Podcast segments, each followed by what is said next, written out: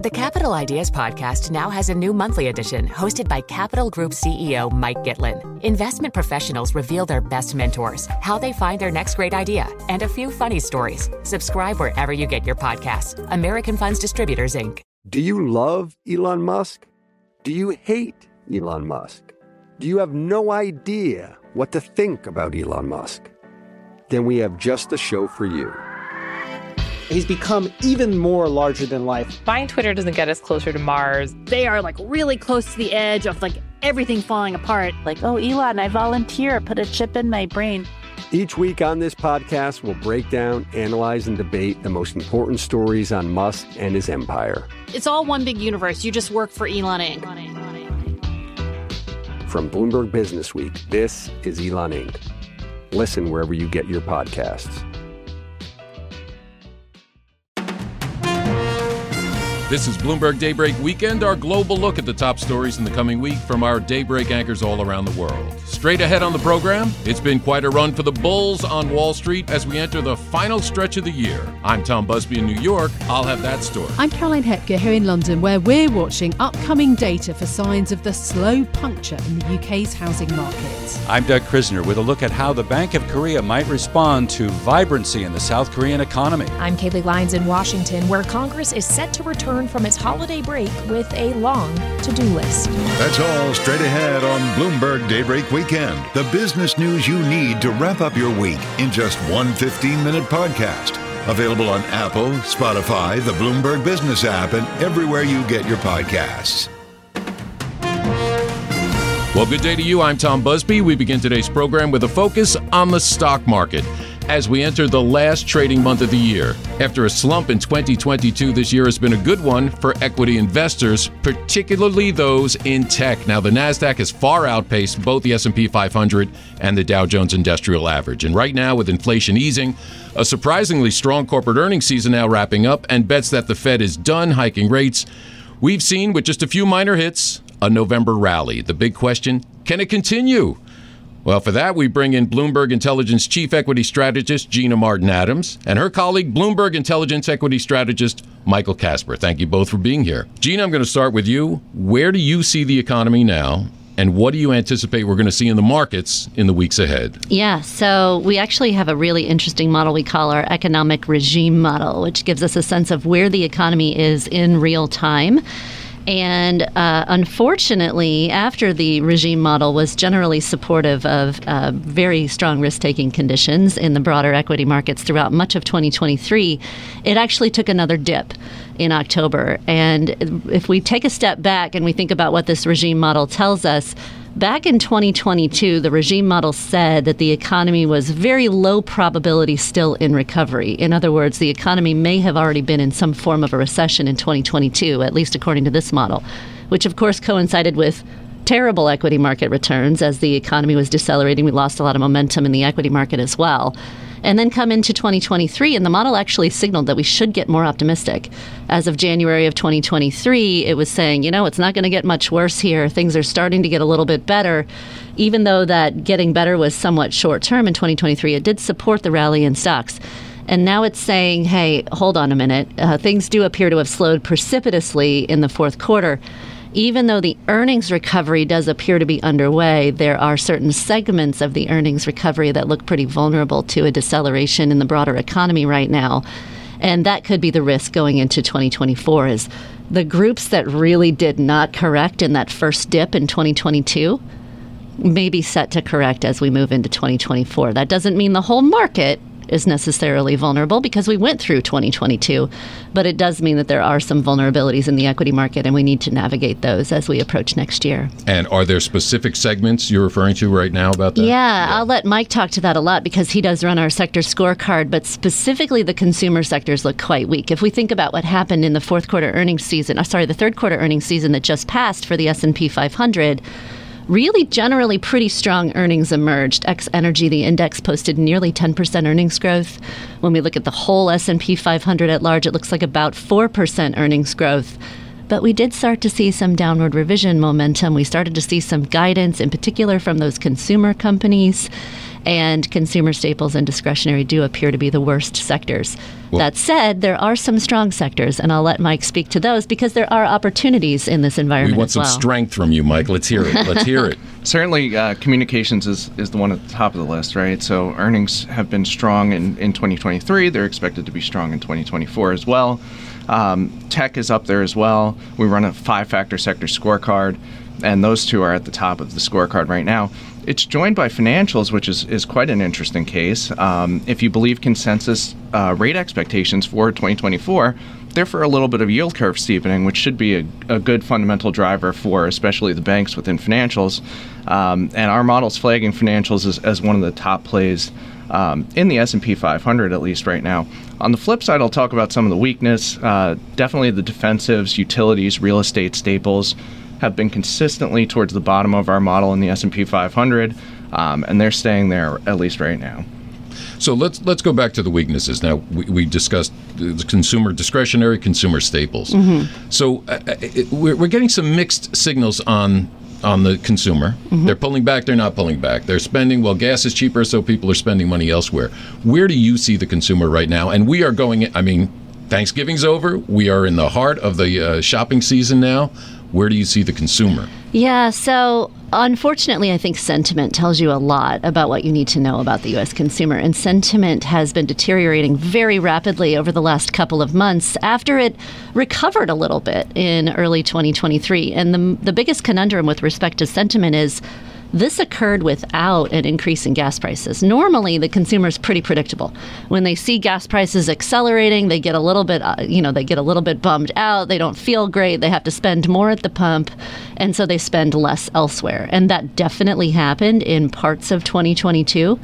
But we've seen gas prices actually correcting for the last several weeks. Gas prices moving lower has not enabled a bump in consumer sentiment. So the consumer's a little bit bummed out.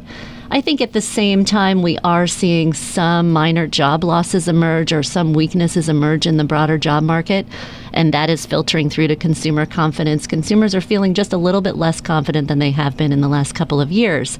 It doesn't necessarily mean the consumer has to crash, and I think that this is one thing that's really important to consider is we all think of two thousand nine as the representative example or two thousand eight as the representative example of what to expect from the consumer.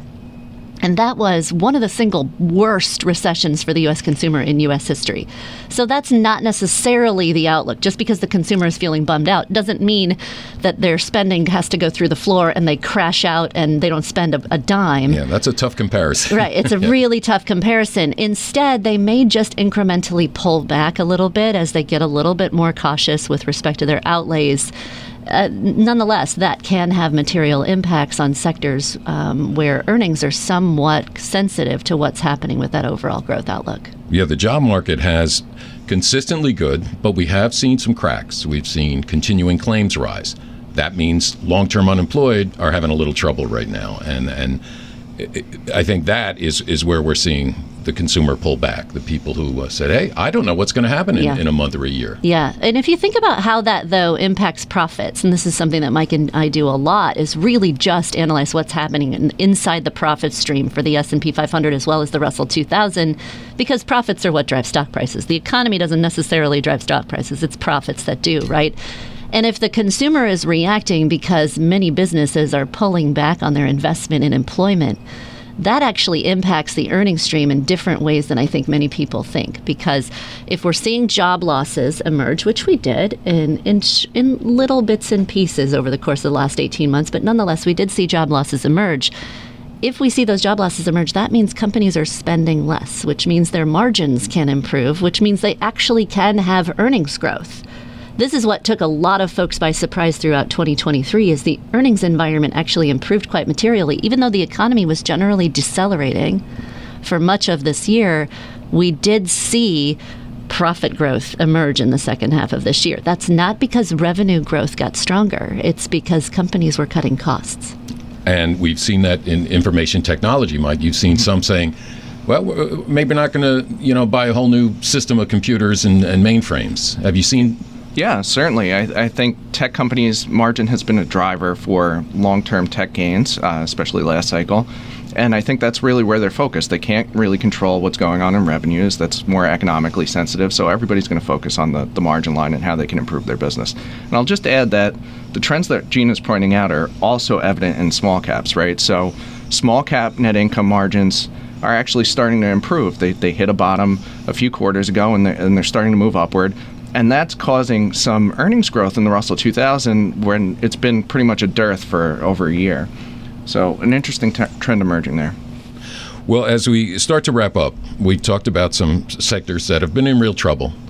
Let's go back to the ones that are doing really well. Uh, A I-fueled uh, information technology sector is doing really well. You spoke of a few others. What can investors look forward to in the in the final month of the year? Yeah, so the final month of the year, I, I want to point out, though, the, the valuations on tech. We keep talking about tech.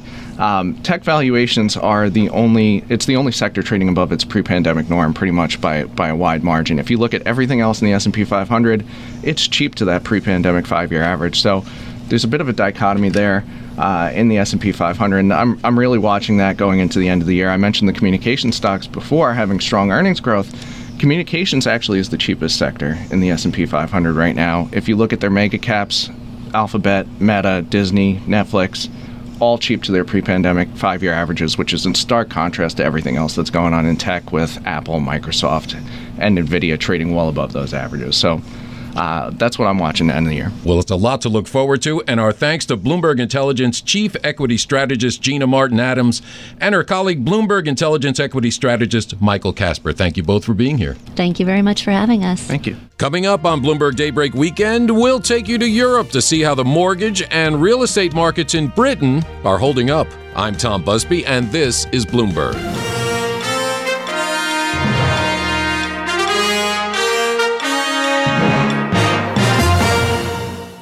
The Capital Ideas Podcast now has a new monthly edition hosted by Capital Group C E O Mike Gitlin. Investment professionals reveal their best mentors, how they find their next great idea, and a few funny stories. Subscribe wherever you get your podcasts. American Funds Distributors, Incorporated. Good song. The Johnny Carson theme, right? Hey, who wrote that? Skip, who do you think? It's your buddy. Hi, everyone. I'm Paul Anka. And I'm Skip Bronson. And what happens when two old friends take their decades of experience in the business and entertainment worlds and sit down with our buddies? You get Our Way, a brand new show from iHeart Podcast where we chop it up with our pals about everything under the sun. Hear about Michael Bublé's entrance into show business. And get business insight from Mark Burnett. Find out what scares my son-in-law, Jason Bateman. And discover the bragging rights that come with beating Michael Jordan at golf. Together, we know just about everything. Everybody, including sitting presidents. So join us as we ask the questions they've not been asked before, tell it like it is, and even sing a song or two. This is our podcast, and we're going to do it our way. Listen to Our Way on the iHeartRadio app, Apple Podcasts, or wherever you get your podcasts.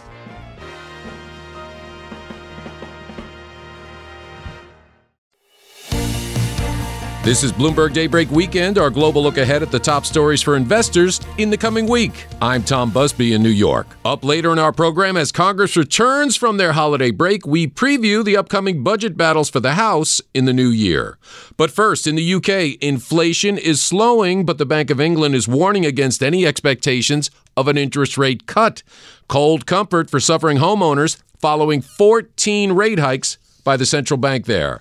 Fresh data in the coming days will tell us how the mortgage and real estate markets in Britain are holding up. And for more, let's go to London and bring in Bloomberg Daybreak Europe anchor Caroline Hepker. Tom, economists say that the U K housing market is in the middle of a slow puncture. So we're watching the upcoming data on mortgage lending and house prices carefully. Figures last month from Halifax and Nationwide showed a slight uptick in prices, but also a major slowdown in the number of sales. Economists, including our own Niraj Shah, warned that prices still have further to fall. Joining me now to discuss is our economics reporter Lucy White, White and our European real estate reporter Damien Shepherd, who can tell us all about how the housing market is actually holding up. Damien, can you just talk us through where the U K housing market is at the moment? It's sort of quite difficult to discern that sometimes. Yeah, exactly. I think the main two things that people have their eye on at the moment is where are house prices at and where are mortgage rates at. Um, in terms of the latter, mortgage rates are extremely high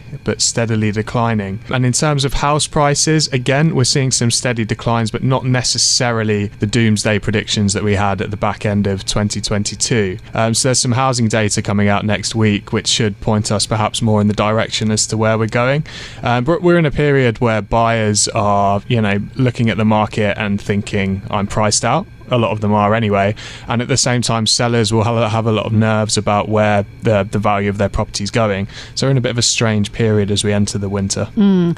Do you expect the uh, house prices to continue falling then, and sort of how severe? Because as, as I mentioned, Niraj Shah saying it's actually a slow puncture. A lot of people had really thought, had not you know, completely discounted the idea of a crash, but we don't seem to be in that position now. How far, how fast do you think uh, prices are falling? I think slow puncture is a really great definition for what's happening. Um, I think we're in a period where the buyers are looking at the headlines and thinking I should be getting a discount if I'm buying a property now. And at the same time, you've got sellers who, uh, you know, aren't willing to uh, come to terms with the fact that their house price is probably not worth what it was, um, you know, eighteen months ago. So I think once those, you know, two things come together and um, buyers and sellers start to see more eye to eye, then we'll start to see those house prices accelerate more. Mm. Lucy White, want to bring you in uh, on this point then. The relationship between the housing data that we get and the U K's overall economic position. I mean, the housing market is is a fundamental bedrock of the economy. Absolutely. I think this is one of the tensions that's really holding back um, any further falls in prices at the moment, is that actually, you know, we've had a lot of talk about a recession, but we haven't necessarily seen that yet. And in some ways, the economy has held up a lot better than we might have expected in the aftermath of the pandemic. So what's actually holding back any further declines at the moment is the fact that we're not really seeing huge losses in the labour market. You know, we're not seeing huge rises in unemployment. Um, and while there's no forced selling, there's a real constraint on supply at the moment. So, you know, people aren't being forced to sell their homes. So, you know, there's nothing really pushing the house prices down. At the same time, you know, we've got buyers, as you say, constrained by, you know, very high mortgage prices. So I think, you know, as long as the Bank of England base rate remains where it is at mm. the moment, you know, we're not going to see mortgage rates hu- hugely come down. Um, a lot of economists that I'm talking to are saying that we're not going to really see any any huge change in the mortgage rates until the Bank of England starts cutting its rate, whether that is, you know, as the market's expecting sometime next year, or, you know, the Bank of England is pushing back on that a little bit and saying, no, it's going to be later. It remains to be seen.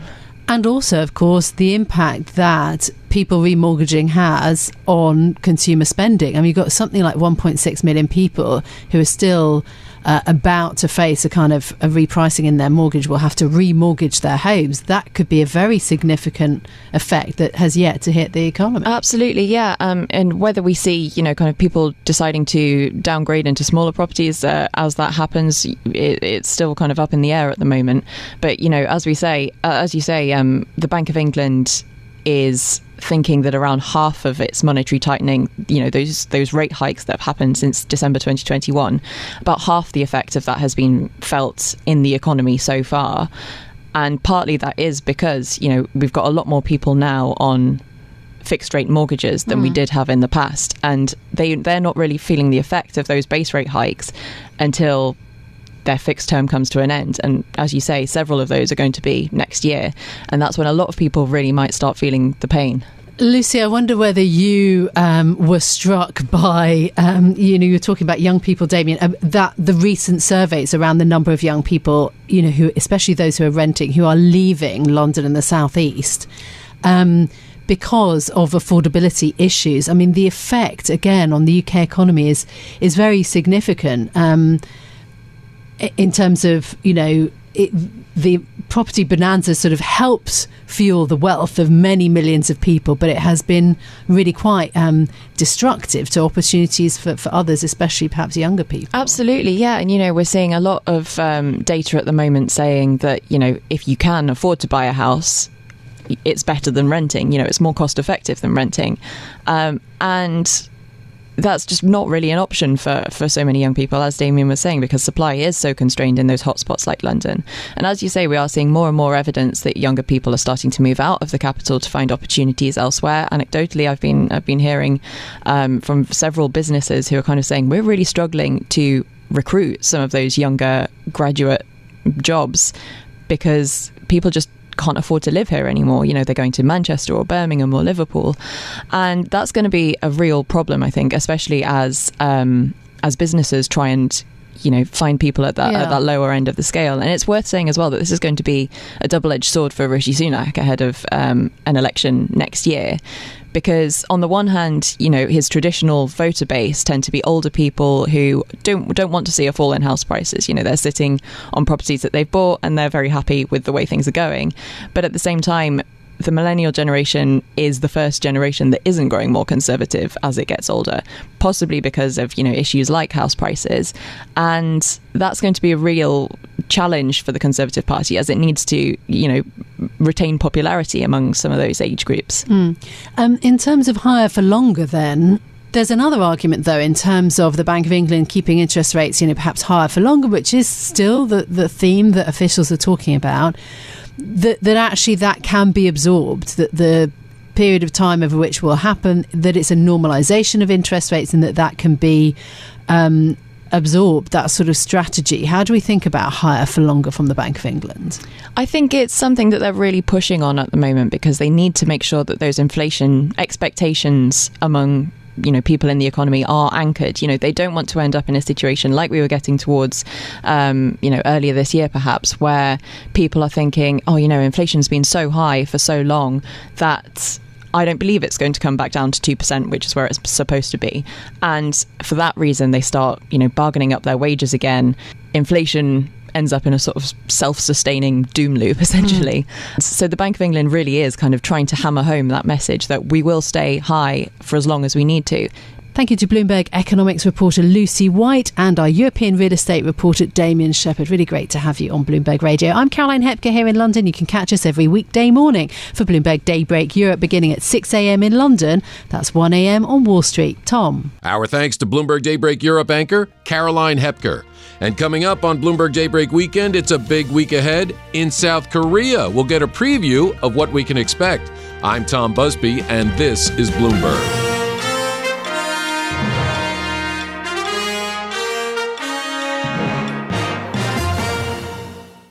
Join Capital Group C E O Mike Gitlin for a new monthly edition of the Capital Ideas Podcast. It's your look inside one of the world's largest asset managers. Subscribe wherever you get your podcasts. Invest thirty minutes today. American Funds Distributors, Incorporated. Good song. The Johnny Carson theme, right? Hey, who wrote that? Skip, who do you think? It's your buddy. Hi, everyone. I'm Paul Anka. And I'm Skip Bronson. And what happens when two old friends take their decades of experience in the business and entertainment worlds and sit down with our buddies? You get Our Way, a brand new show from iHeart Podcast where we chop it up with our pals about everything under the sun. Hear about Michael Bublé's entrance into show business. And get business insight from Mark Burnett. Find out what scares my son-in-law, Jason Bateman. And discover the bragging rights that come with beating Michael Jordan at golf. Together, we know just about everything. Everybody, including sitting presidents. So join us as we ask the questions they've not been asked before, tell it like it is, and even sing a song or two.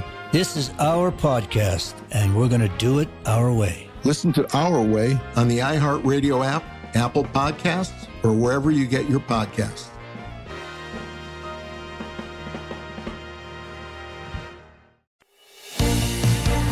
This is Bloomberg Daybreak Weekend, our global look ahead at the top stories for investors in the coming week. I'm Tom Busby in New York. Will the Bank of Korea keep the door open for another possible rate hike from the current three point five percent? Or will it keep its restrictive policy in place for longer after prices rose more than expected last month? For more, let's get to Bloomberg Daybreak Asia co-host Doug Krisner. Tom, there are several positives for South Korea. Exports are recovering, the labor market has been resilient, and the economy is still expanding. Now the glaring negative. South Korea's household debt increased last quarter to a record. We want to take a closer look now with Bloomberg's Paul Jackson, who covers the economies of South Korea and Japan.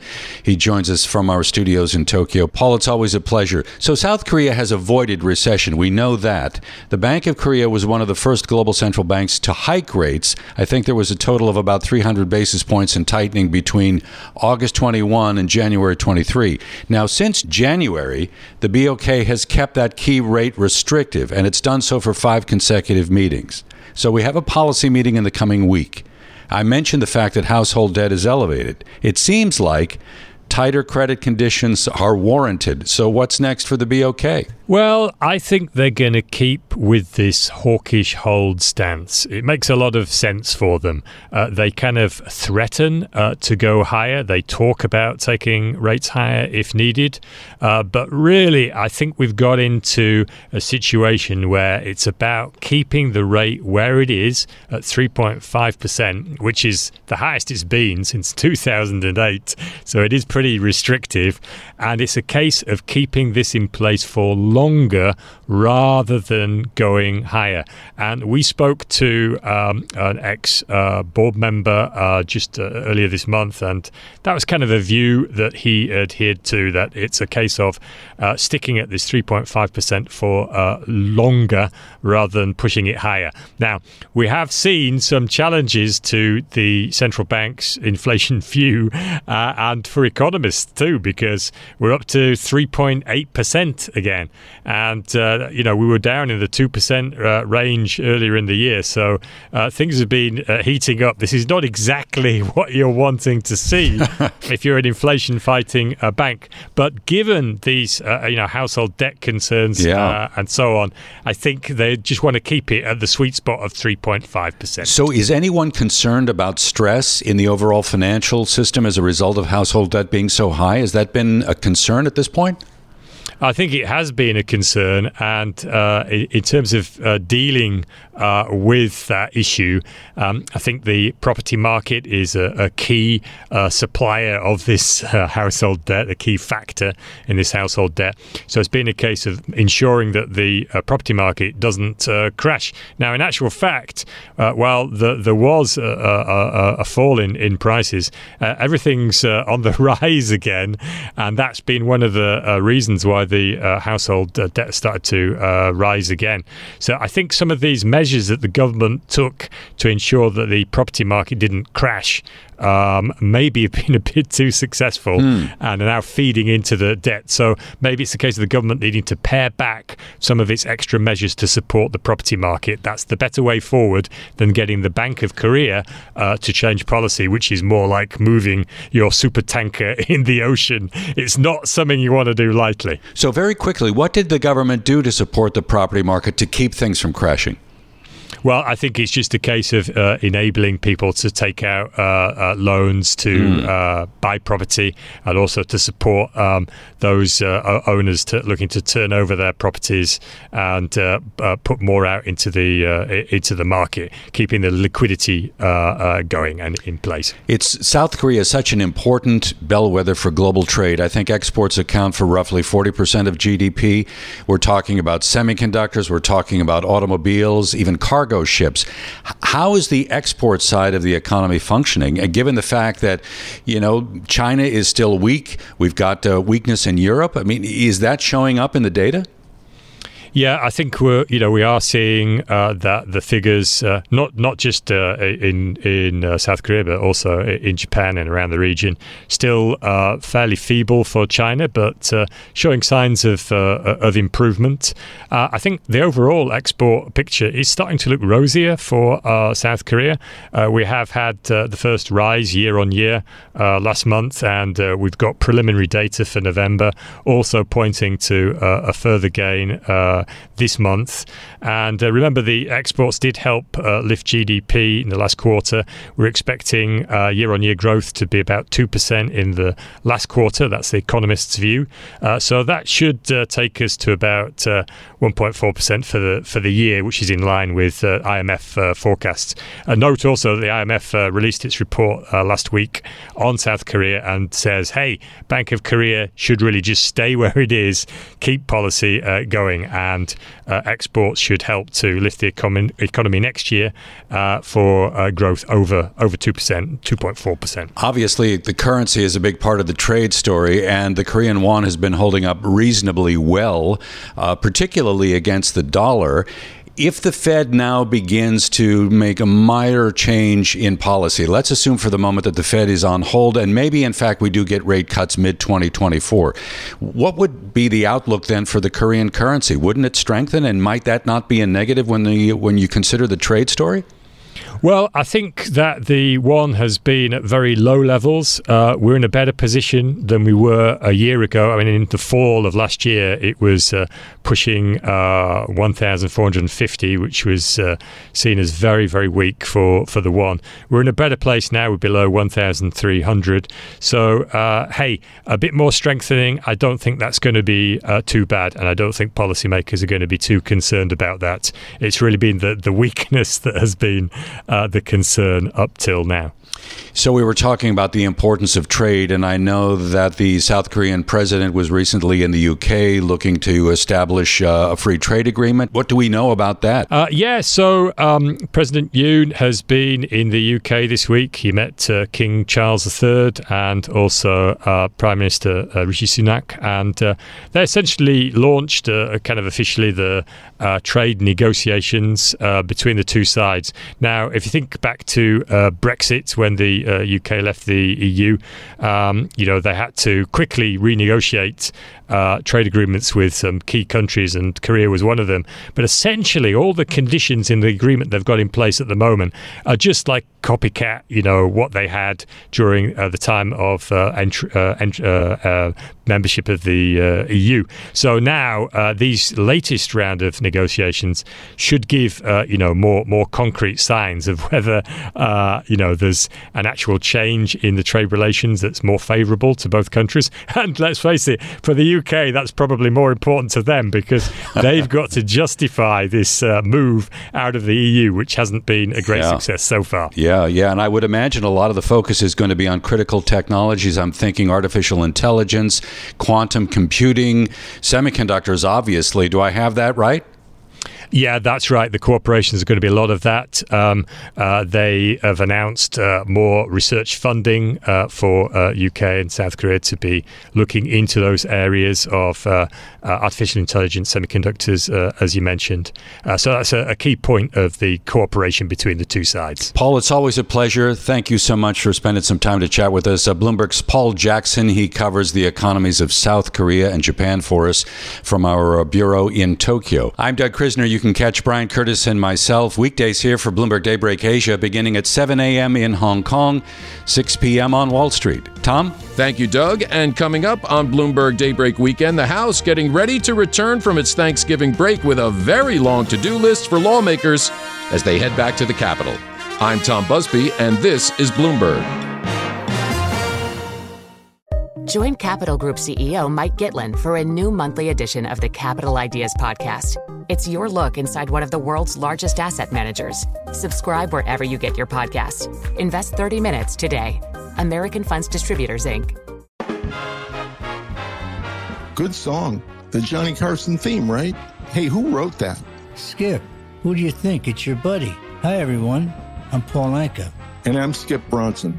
And what happens when two old friends take their decades of experience in the business and entertainment worlds and sit down with our buddies? You get Our Way, a brand new show from iHeart Podcast where we chop it up with our pals about everything under the sun. Hear about Michael Bublé's entrance into show business. And get business insight from Mark Burnett. Find out what scares my son-in-law, Jason Bateman. And discover the bragging rights that come with beating Michael Jordan at golf. Together, we know just about everything. Everybody, including sitting presidents. So join us as we ask the questions they've not been asked before tell it like it is, and even sing a song or two. This is our podcast, and we're going to do it our way. Listen to Our Way on the iHeartRadio app, Apple Podcasts, or wherever you get your podcasts.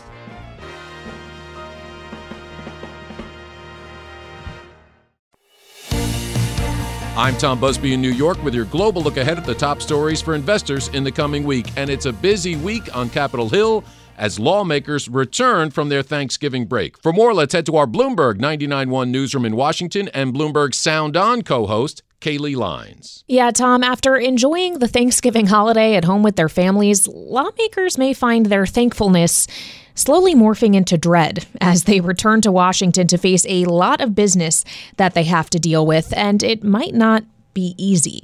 Joining us now for more on the long to-do list, Bloomberg's Billy House, who covers Congress for us. So, Billy, first and foremost, let's talk about funding, because, of course, before they left for Thanksgiving, Congress passed a continuing resolution, kicked the can down the road to two different funding deadlines, January nineteenth and February second.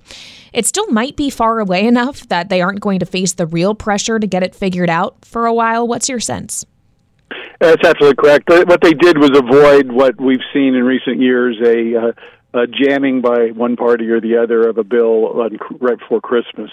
But what new Speaker Mike Johnson did do, and the Senate followed up by approving it, was pass a C R, or current funding levels, uh, a different approach, a two-step approach that would see some agencies come up for uh, expiration of, of that funding in, in on January nineteenth and others on February twentieth. That's a two-step sort of now deadline that he faces. That might have seemed like a good idea, but as the days go by, uh, we see more of his people upset about that approach, saying it's it's a very...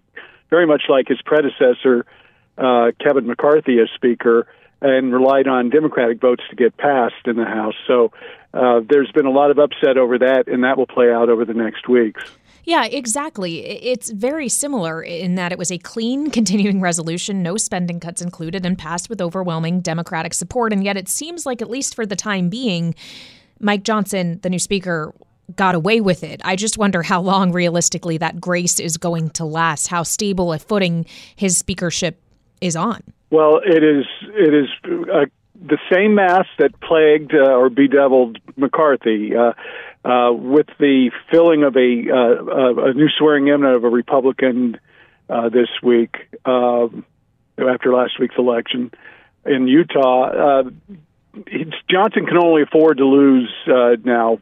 Four Republican votes on party line votes. That's the same math that that led mm-hmm. McCarthy to have to make deals with Democrats on almost every spending bill. That's not going to change for Johnson early next year.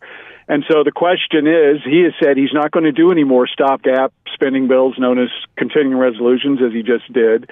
But how is he going to pass anything without Democrats? And that's going to be the big deal when his conservative far rank, uh, far right rank, uh, flank uh, wants mm. deep spending cuts and changes to policies. And of course, that's just on the appropriations side of the equation. There's also the question of emergency funding for Israel and Ukraine. Is is that realistically something that could happen before the end of this year? That's the goal, is to do it by mid-December or by the end of the year. But Senate and, and Senate supporters of the Ukraine aid, anyway, uh, in both and backers in both parties are negotiating Um, on some way out of that. Uh, the outlook in the House, again, is murkier because uh, the, the conservatives there the, are demanding uh, stark immigration changes uh, as part of that package. And the Senate Democrats, who control that chamber, just aren't going to go along with some of the things that are being floated by the House Republicans. So that's still murky. And then there's, of course, uh, aid to Israel.